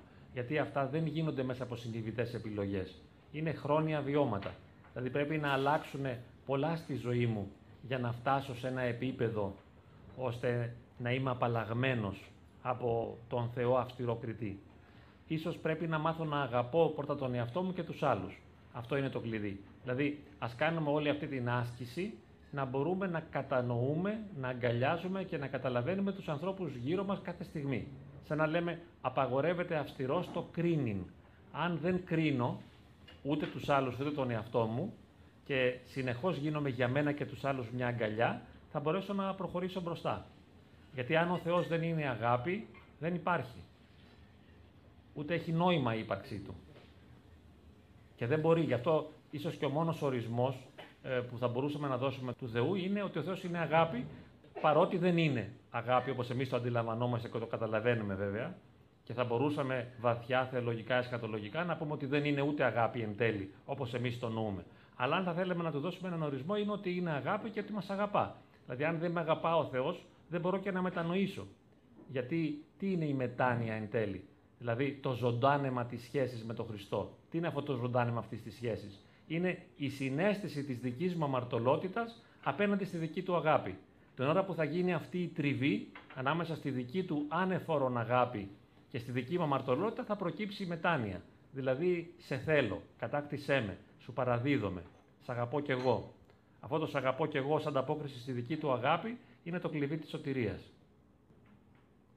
Θέλω να σας πω, ή μάλλον να σας υπενθυμίσω ότι είπατε ένας πόνος, μια πληγή, ένα βάσανο σε έναν άνθρωπο, το κάνει κάτι, το κάνει πιο καλό χριστιανό. Δεν νομίζετε ότι είναι απαραίτητο αυτό να συμβαίνει, εάν ο άνθρωπος αυτός είναι χριστιανός και τηρεί τους κανόνες της χριστιανικής πίστης, δεν, είναι, δεν θα είναι καλός. Πρέπει απαραίτητος να πάσχει από κάτι. Είναι πολύ ενδιαφέρουσα αυτή η ερώτηση και με απασχόλησε και εμένα. Δηλαδή, εάν πονάω και αν υποφέρω, γιατί το λέμε πολύ συχνά, παιδί μου, λένε οι γεροντάδες, σηκώνεις το σταυρό σου, ο σταυρός είναι ο αγιασμού. Και σκεφτόμουν πραγματικά, αν όμως ο σταυρός δεν με αλλοιώνει καλός, δηλαδή δεν μεταμορφώνει την ύπαρξή μου, δεν την γλυκαίνει, δεν γίνεται κίνητρο αναγωγής της ύπαρξής μου προς το Θεό. Τι συμβαίνει στην περίπτωση αυτή; Αν ας πούμε μέσα από τον πόνο αγανακτώ, στεναχωριέμαι, αναστατώνομαι, θυμώνω και βιώνω συνεχώς αρνητικά συναισθήματα, θα σωθώ εν τέλει; Είναι ένα ερωτηματικό, δεν μπορώ να το απαντήσω. Το σίγουρο είναι ότι ο πόνος μου ανοίγει τη δυνατότητα να κοινωνήσω με τον Θεό, να μετέχω, να τον παρακαλέσω. Είναι πολύ δύσκολο να παρακαλέσω τον Θεό όταν καλοπερνάω. Όταν βιώνω τον πόνο, έχω μια ε, μεγαλύτερη δυνατότητα, ένα μεγαλύτερο κίνητρο για να του πω «Σε παρακαλώ βοήθησέ με, σ' αγαπώ». Το τι γίνεται όμως με τους ανθρώπους που πονάνε πολύ, ας πούμε περνάνε ένα καρκίνο και βασανίζονται, αλλά τον ζουν με αγανάκτηση, δεν το γνωρίζω. Ενώ δηλαδή λογικά στον αγανακτισμένο καρκινοπαθή που φτάνει μέχρι το θάνατο, το μυαλό μου εμένα μου λέει θα σωθεί, δεν το καταλαβαίνω κιόλας. Λέω θα, θα σωθεί γιατί μαρτύρησε, γιατί πόνεσε πολύ. Έτσι ας πούμε το λέω, αλλά δεν το, δεν το καταλαβαίνω. Θα καταλάβαινα καλύτερα αν μέσα από τον πόνο βίωνε αγάπη για όλο τον κόσμο και αν γινότανε δυνατή προσευχή. Γιατί εκεί είναι που ο πόνος καθαγιάζει όταν κινητοποιεί την ύπαρξή μας για να δοθεί ολοκληρωτικά στο Χριστό. Τι, τι εννοούμε, δεν έχω καταλάβει τόσο χρόνο που είμαι. Θα σωθώ και δεν θα σωθώ. Δηλαδή, όταν δεν είμαι σωσμένος, πού είμαι, τι κάνω; Παρότι δεν θα ήθελα να το πω ως ψυχολόγος, αλλά μην με κατηγορήσετε σε αυτό γιατί ό,τι λέω θεολογικό δεν είναι βίωμα δικό μου. Απλά επειδή είχα ψυχαναγκαστική αγωνία και αναζήτηση για αυτά, τα έχω σκαλίσει πολύ και έχω για όλα τα ποιμαντικά θέματα απαντήσεις. Αλλά είναι διασκεπτικές, έτσι. Δηλαδή, τι σημαίνει θα σωθώ. Είναι πάρα πολύ απλό. Θα σωθώ σημαίνει ότι όταν θα πάψω να υπάρχω στο χωρόχρονο, σε αυτό το σύμπαν δηλαδή της εγκοσμιότητας και θα είμαι ψυχή, δηλαδή μια συνειδητότητα, ένα βιωματικό κέντρο συνειδητό, πέρα από το χώρο και το χρόνο, τότε που θα είμαι πέρα από το χώρο και το χρόνο μια βιωματική συνειδητότητα, θα μπορώ να είμαι σε κοινωνία με το Θεό. Θα μπορώ να είμαι σε κοινωνία με την αγάπη. Θα μπορώ να είμαι συνδετημόνας της επουρανίου βασιλείας. Να χαίρομαι δηλαδή και να συντρώγω και να εορτάζω ε, με το Χριστό και την Εκκλησία, που είναι οι Άγιοι. Αν το πούμε αλλιώς, είναι η καταχάριν θέωση, η ένωση με το Θεό, η χαρίτωση του ανθρώπου. Δηλαδή το να γίνω δοχείο του Αγίου Πνεύματος. Το να κατακλειστεί το είναι μου με τη χάρη του Θεού. Αν μετά θάνατον δεν έχω κοινωνία με το Θεό, δεν έχω έρωτα, θα μπορούσα να πω ότι είμαι ένας θείος έρο και τίποτα άλλο μετά θάνατον. Αν δεν είμαι ένας θείος έρωτας, αν δεν είμαι δοχείο της χάριτος, αν δεν έχω ανοίξει για να γίνω χάρη, δεν έχω μέσα μου αιωνιότητα, έχω μόνο θνητότητα. Έχω μόνο απομόνωση. Και αν δεν έχω σωθεί, είμαι μια κινούμενη οδύνη πέραν του χώρου και του χρόνου. Ε, είναι αυτή η βιωματική συνειδητότητα, ένα κέντρο αυτογνωσίας, δηλαδή το, ένα εγώ ημί πόνου, αποκοπής από το Θεό, ένα εγώ είμαι το οποίο δεν έχει κοινωνία με τίποτα. Είμαι μια έρημη κατάρα δηλαδή, εκτός χωρόχρονου, χωρίς καμιά δυνατότητα απόλαυσης και χαράς. Αυτή είναι η αιώνια κόλαση, η οποία όπως την είπα τώρα είναι λίγο χειρότερη και από τα καζάνια. Δηλαδή είμαι μια ερημία. Οπότε δεν είναι καζάνια. Καζάνια δεν είναι σίγουρα, είναι κάτι χειρότερο. Είναι το να μην μπορώ να έχω κοινωνία και μετοχή με τον πανταχού παρόντα και τα πάντα πληρώντα. Δηλαδή εκεί που θα είναι αυτός ο πανταχού παρών και τα πάντα πληρών, ο θησαυρός των αγαθών θα είναι εκεί και θα υπάρχει ο θησαυρός και εγώ θα πεθαίνω στην πείνα. Και θα υπάρχει η εορτή και εγώ θα μένω ανεόρταστος. Αυτό είναι πάρα πολύ τραγικό. Δεν ξέρω αν σας έχει τύχει ποτέ να είσαστε θυμωμένοι, πικραμένοι, αγανακτισμένοι και κάπου παραπέρα κάποια πρόσωπα ίσως αγαπημένα να γλεντάνε, να χαίρονται και εσείς να βράζετε στο ζουμί σας. Αυτό είναι μια μικρή πρόγευση της κόλασης. Η σωτηρία όμως και η απώλεια είναι κάτι πολύ πιο δυνατό. Καλησπέρα σας. Ε, θα ήθελα να ρωτήσω, ε, υπάρχουν κάποια άτομα τα οποία έχουν ακόμης διαταραχές, ε, διαταραχές προσωπικότητας. Πιστεύω ότι με έναν καλό θεραπευτή ή με κάποιον ε, ιερέα μπορούν να είναι καλά στην καθημερινότητά τους. Δίχως φαρμακευτική αγωγή. Ε, ήθελα να με ενδιαφέρει πάρα πολύ η άποψή σας. Ε, όταν κάποιος ε, έχει, κάποιο, έχει ψύχος, είναι ψυχοτικός, και εκεί έχουμε αποδιοργανωμένο λόγο, σκέψη, συνέστημα, συμπεριφορέ, επικοινωνία.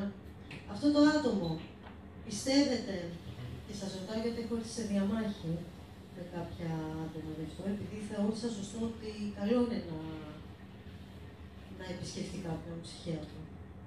Πρώτα και μετά, αφού λαμβάνει τη φαρμακευτική αγωγή και πάει καλά, κάποια στιγμή με τον θεραπευτή του ή τον ιερά του, μπορεί να συνεχίσει και δίχως αυτή. Μπορείτε να μου πείτε την άποψή σας πάνω σε αυτό, με ενδιαφέρει. Ναι, νομίζω ότι υπάρχει μια κλασική άποψη πάνω σε αυτό, ότι εφόσον υπάρχει αποψύχωση πρέπει να παίρνει τα χάπια και να έχει σταθερή και συνεχή συνεργασία με τον ψυχίατρο ώστε να τα αλλάζει και να τα αναπροσαρμόζει συνεχώς. Αντιψυχωσικά φάρμακα. Εάν τώρα περάσει καιρός και έχει βελτιωθεί πολύ μέσα στα χρόνια, μπορεί να αρχίσει να μειώνει τα χάπια, εφόσον η ποιότητα της ζωής του είναι πολύ ανεβασμένη. Δηλαδή, αν έχει ποιοτική συντροφική σχέση, αν έχει εργασία και φίλους, και αν χαίρεται την πραγματικότητά του, μπορεί να αρχίσει να το μειώνει. Και θα το μειώσει σίγουρα ο γιατρός. Θα μπορούσε λοιπόν και να μην παίρνει καθόλου χάπια μετά. Αλλά θα πρέπει να έχουμε υπόψη μας ότι σε οποιαδήποτε χειροτέρευση θα πρέπει να τα ξαναρχίσει. Τις περισσότερες φορές θα μπορούσα να πω ε, περίπου στο 90% των περιπτώσεων, στο 95% πρέπει για πάντα να παίρνει μια μικρή δοσολογία φαρμάκου.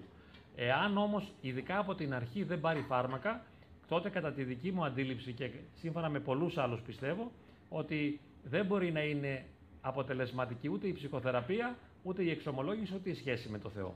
Ευχαριστώ πολύ. Παρακαλώ. Πάνω σε αυτό που είπατε πριν, ε, ρώτησε η κυρία, ρώτησε η κυρία ότι αυτοί που δεν θα σωθούν τι θα τι θα γίνουν αυτοί που δεν θα σωθούν.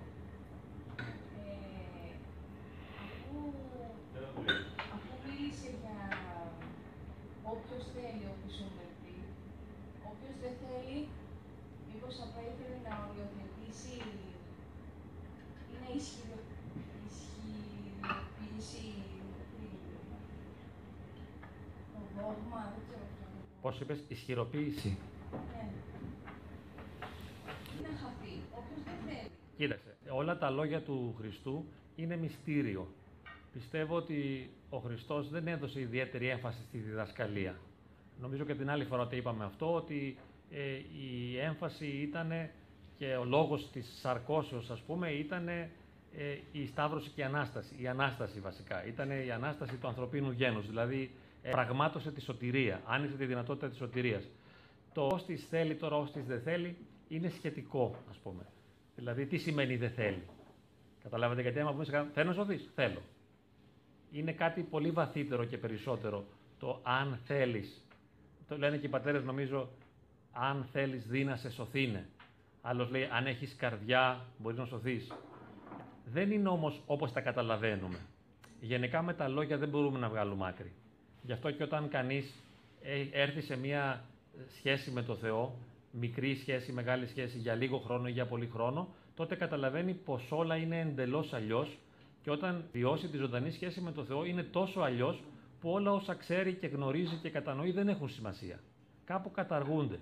Δηλαδή το βαθύτερο νόημα ε, που είναι αυτή η κοινωνία με το Θεό, αυτή η ανότητα, αυτή η χαρίτωση του ανθρώπου που λέγαμε πριν, είναι μια εμπειρία που θα μπορούσαμε να πούμε ότι είναι μυστική, όπου μυστική σημαίνει ότι τηρείται ως μυστικό γιατί δεν μπορεί να εκφραστεί.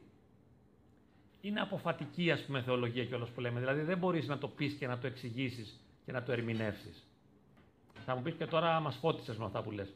Δεν μπορεί να γίνει κατανοητό. Πώς θα πούμε τόσους χιλιάδες άνθρωποι που δεν είναι χριστιανοί ή που δεν ακολουθούν χριστιανική ζωή; Είναι μυστήριο μέγα. Εμείς δεν ξέρουμε πολλά πράγματα, ξέρουμε ελάχιστα.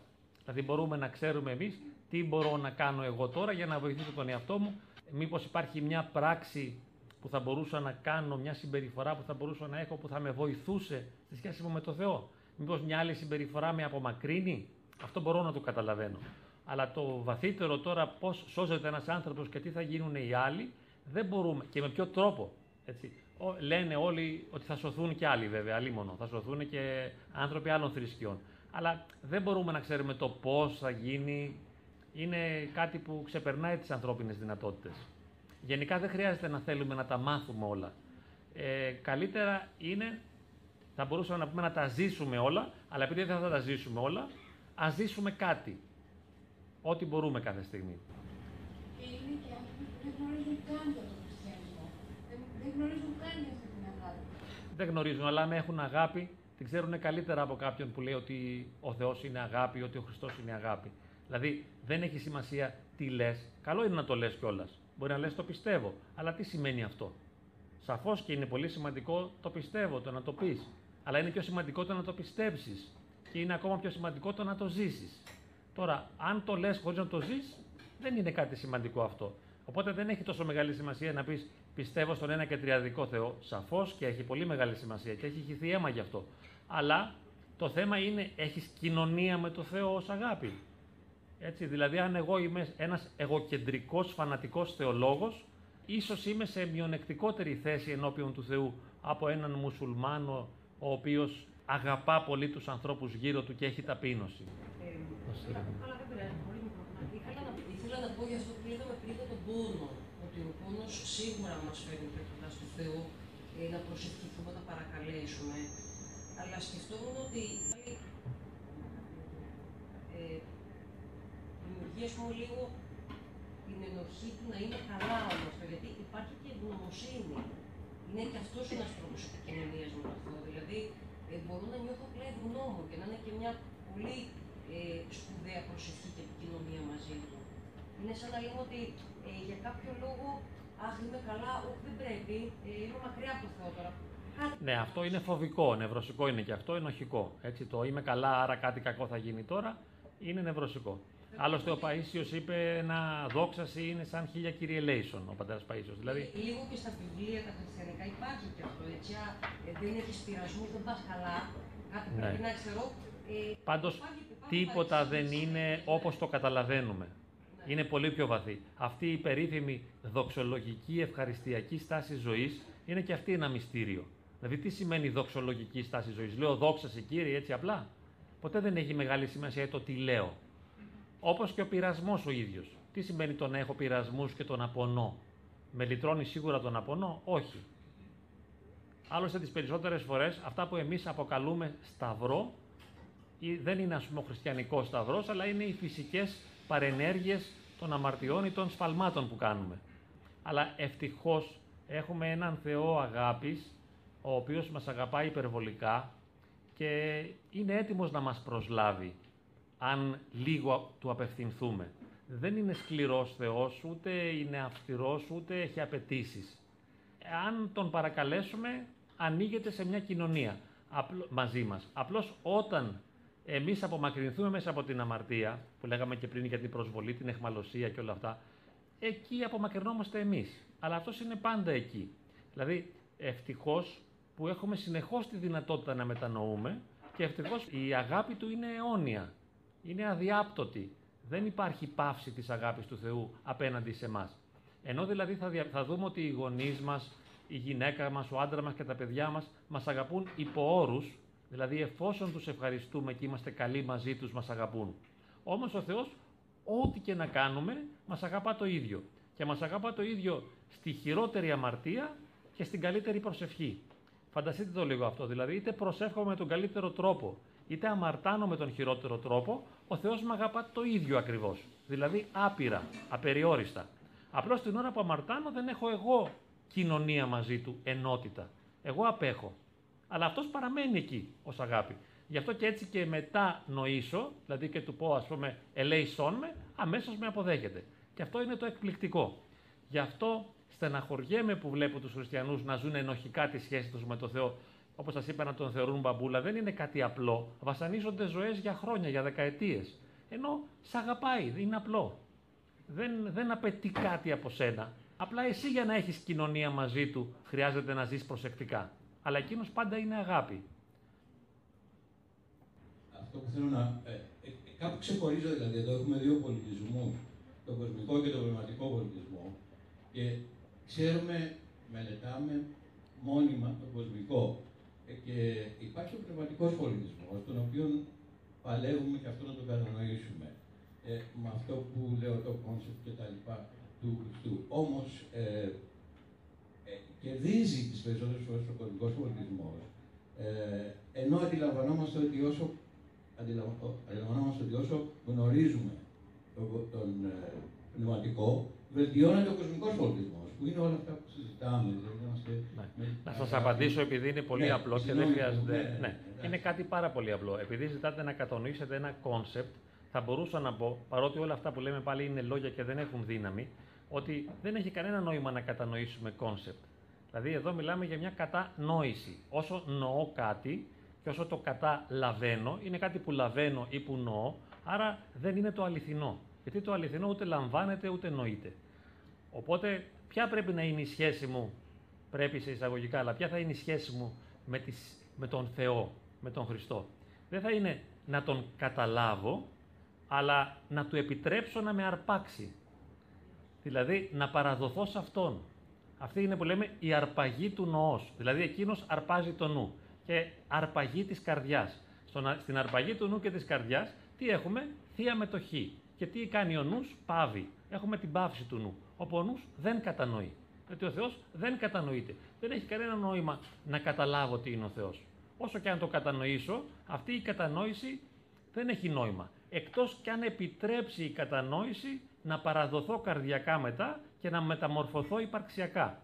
Διότι το νόημα της σχέσης με το Θεό είναι αυτή η υπαρξιακή και οντολογική μεταστοιχίωση, όπου γίνομαι κενός άνθρωπος με αλφαγιώτα, δηλαδή μια νέα οντότητα, επειδή είμαι φορέας της χάριτος. Μπορεί να το πει κανείς με απλά λόγια, μπορεί να το πει και με σύνθετα. Εμένα μου αρέσει καμιά φορά να παίζω με τους, και με δύσκολους όρους, έτσι, χάρη εντυπωσιασμού με την καλή όμως έννοια, για να μας εντυπωθεί κάτι, να τυπωθεί μέσα, δηλαδή, ή καλύτερα να γίνει μια κρούση υπαρξιακή να μην τα ακούω όπως το ξέρω. Δηλαδή, ε, να μπει ο Θεός μέσα μου. Εντάξει, είπαμε, ας πούμε, υπαρξιακή και οντολογική μεταστοιχίωση, μήπως και κάνει το μυαλό κανένα ντουπ και μετά, ας πούμε, πει, τι είναι αυτό και το αναζητήσουμε. Αλλά ε, η αναζήτηση η πραγματική είναι μέσα στην προσευχή. Γι' αυτό οι πατέρες, ας πούμε, ε, αναζητούν το Θεό, επαναλαμβάνοντας την ευχή του Ιησού, που είναι πάρα πολύ απλοϊκή. Κύριε Ιησού Χριστέ λεϊσόν με, Κύριε Ιησού Χριστέ λεϊσόν με, Κύριε Ιησού Χριστέ λεϊσόν με, παίρνουν και τις μετάνοιες τους. Απλά πράγματα, δηλαδή δεν σκέπτεται να αναγνωρίσει και να καταλάβει τι είναι ο Θεός, αλλά απλά περιμένει να ησυχάσει το είναι του και μέσα σε αυτόν τον ησυχασμό, τον παρακλητικό ησυχασμό, να αποκαλυφθεί η χάρις και να βιωθεί η χάρις. Άρα, βιωματικά. Πάντα βιωματικά, γιατί όταν δεν είναι βιωματικό, ε, ή θα λέγαμε και οντολογικό, έτσι ένας πιο δύσκολος όρος λίγο, δεν είναι αληθινό. Απέχει πολύ από την αλήθεια. Δηλαδή, ε, ακόμα και όλη η θεολογία ε, στην ουσία είναι απίκασμα της πραγματικότητας, εικονίζει πραγματικότητες, αλλά δεν έχει ζωντανή σχέση μαζί τους. Κανένα κείμενο θεολογίας δεν έχει άμεση ζωντανή σχέση με αυτό στο οποίο αναφέρεται. Είναι μέσα στην καρδιά σου που κρύβεται. Μιλάμε πάντα για τις σχέσεις του Χριστού με τις ψυχικές παδίες, έτσι. Κάποιοι δημοκρατικοί κληρικοί να έχουν μια ψυχολογία να κάνουν κάποια ναι. σεμινάρια, γιατί μπορεί και για μένα προσωπικά να ασχολείται. Αλλά έχει κάποιος πρόβλημα κληρικός, να μην το γνωρίζει. Οι κληρικοί είναι άνθρωποι σαν και εμάς και έχουν και αυτοί προβλήματα όπως και εμείς. Και δεν γίνεται έτσι μια επιλογή αυστηρή με βάση ψυχοθεραπευτικά, θα λέγαμε, κριτήρια ή ψυχικής υγείας, Ε, αν αγαπάει κάποιος τον Χριστό και έχει παρθενία, ας πούμε, μπορεί να γίνει ιερέας. Σαφώς τώρα γίνονται σεμινάρια και θα έπρεπε οπωσδήποτε οι ιερείς να ξέρουν τουλάχιστον ποιες είναι οι ψυχικές παθήσεις, ώστε να μπορούν να κάνουν παραπομπές. Δηλαδή να ξέρουν οι ιερείς τι είναι η ψύχωση, τι είναι η κατάθλιψη, τι είναι η ιδιοψυχαναγκαστική διαταραχή ε, και τι είναι οι φοβίες και ο πανικός, τουλάχιστον αυτά ε, να τα γνωρίζουν για να παραπέμπουν σε ειδικούς. Βέβαια.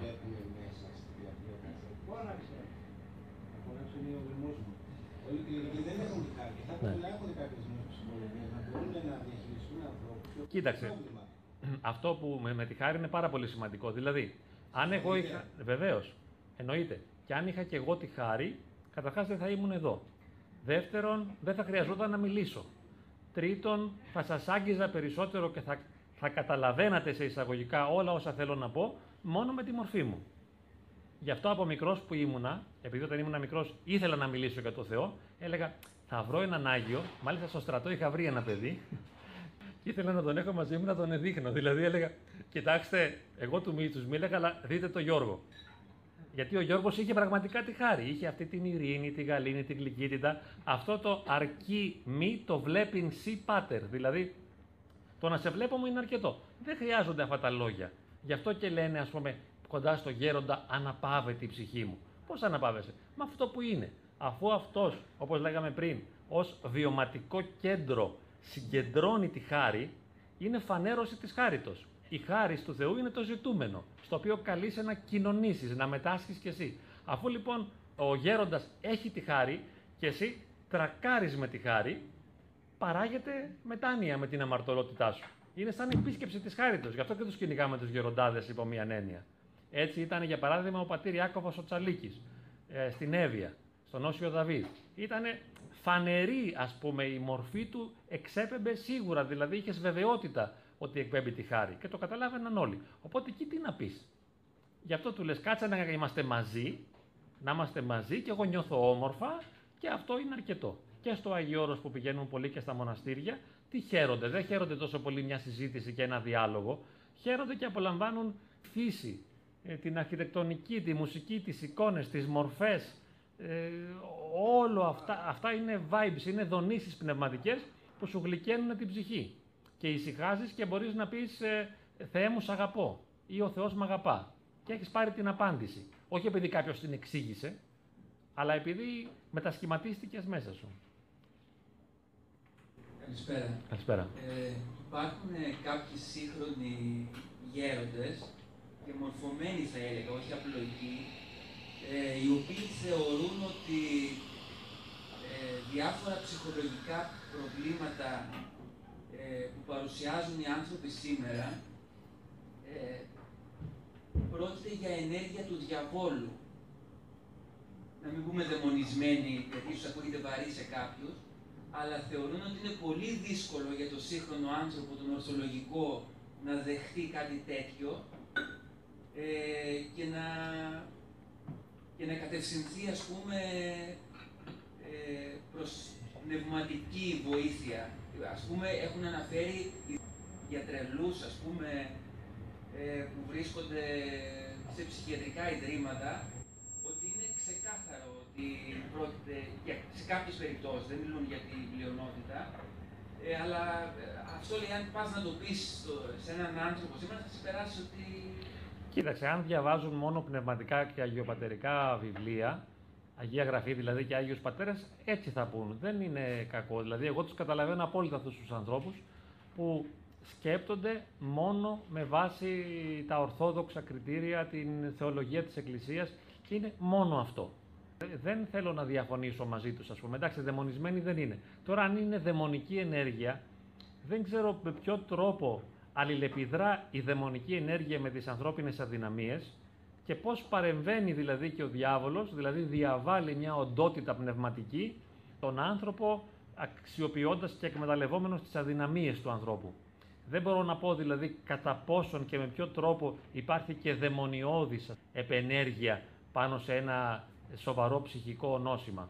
Σίγουρα όμως δαιμονισμένοι δεν μπορούμε να πούμε ότι είναι, ότι είναι κατελημένοι από ένα πνεύμα.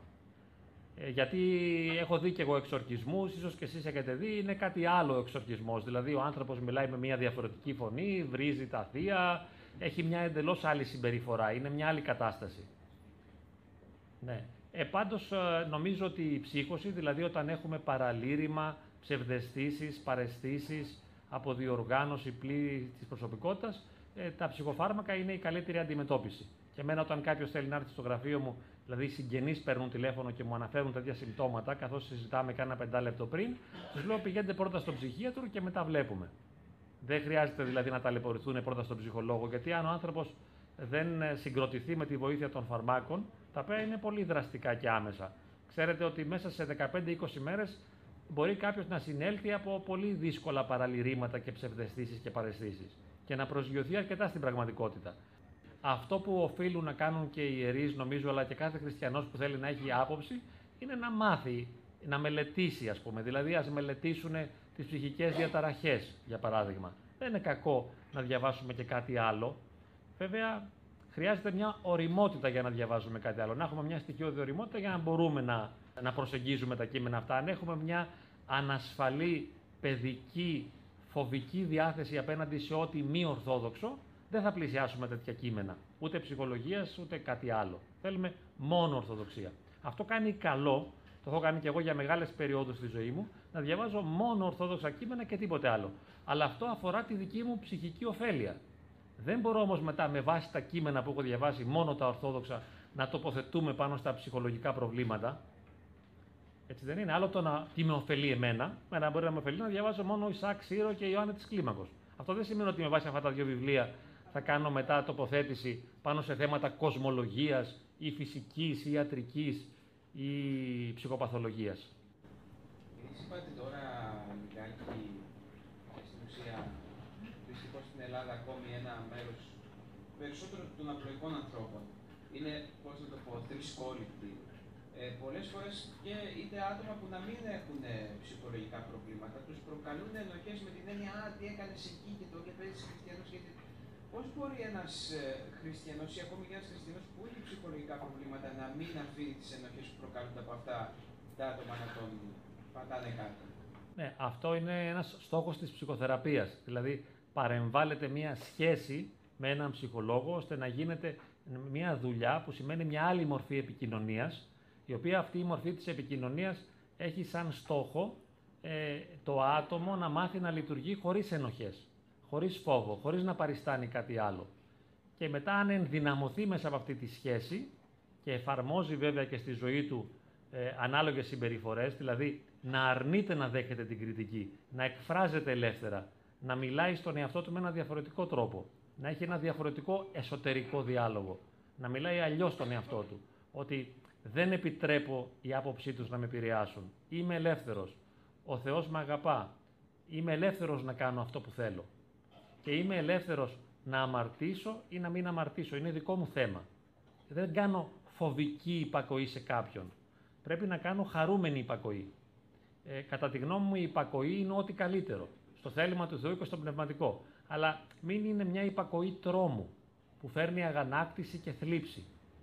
Πρέπει να είναι ε, καρπός ε, χάριτος, σχέσεις με το Θεό, χάριτος και χαράς ήθελα να είναι η τελευταία ερώτηση, αλλά θα ήθελα σαφώς να μου απαντήσετε. Έρχομαι για πρώτη φορά εδώ και χαίρομαι ιδιαίτερα. Είμαι εκδότης ενός περιοδικού λόγου και τέχνης. Αλλά βλέπω εδώ η πλειοψηφία είναι νεανική. Είναι, είναι νέοι και νέες. Κατά 80% να μην πω κατά 95%. Να μου πείτε πού οφείλεται αυτό.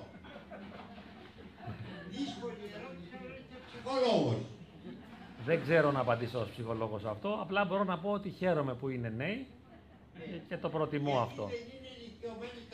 Κάτι άλλο θα μπορούσα να πω ότι επειδή οι απόψεις με μένα είναι λίγο επαναστατικές και λίγο αντιδραστικές και λίγο νεανικές εισαγωγικά, επειδή και εγώ δεν ξεπερνάω την εφηβεία ποτέ, δεν έχω αυτή την υπαρξιακή δυνατότητα ναι, να οριμάσω.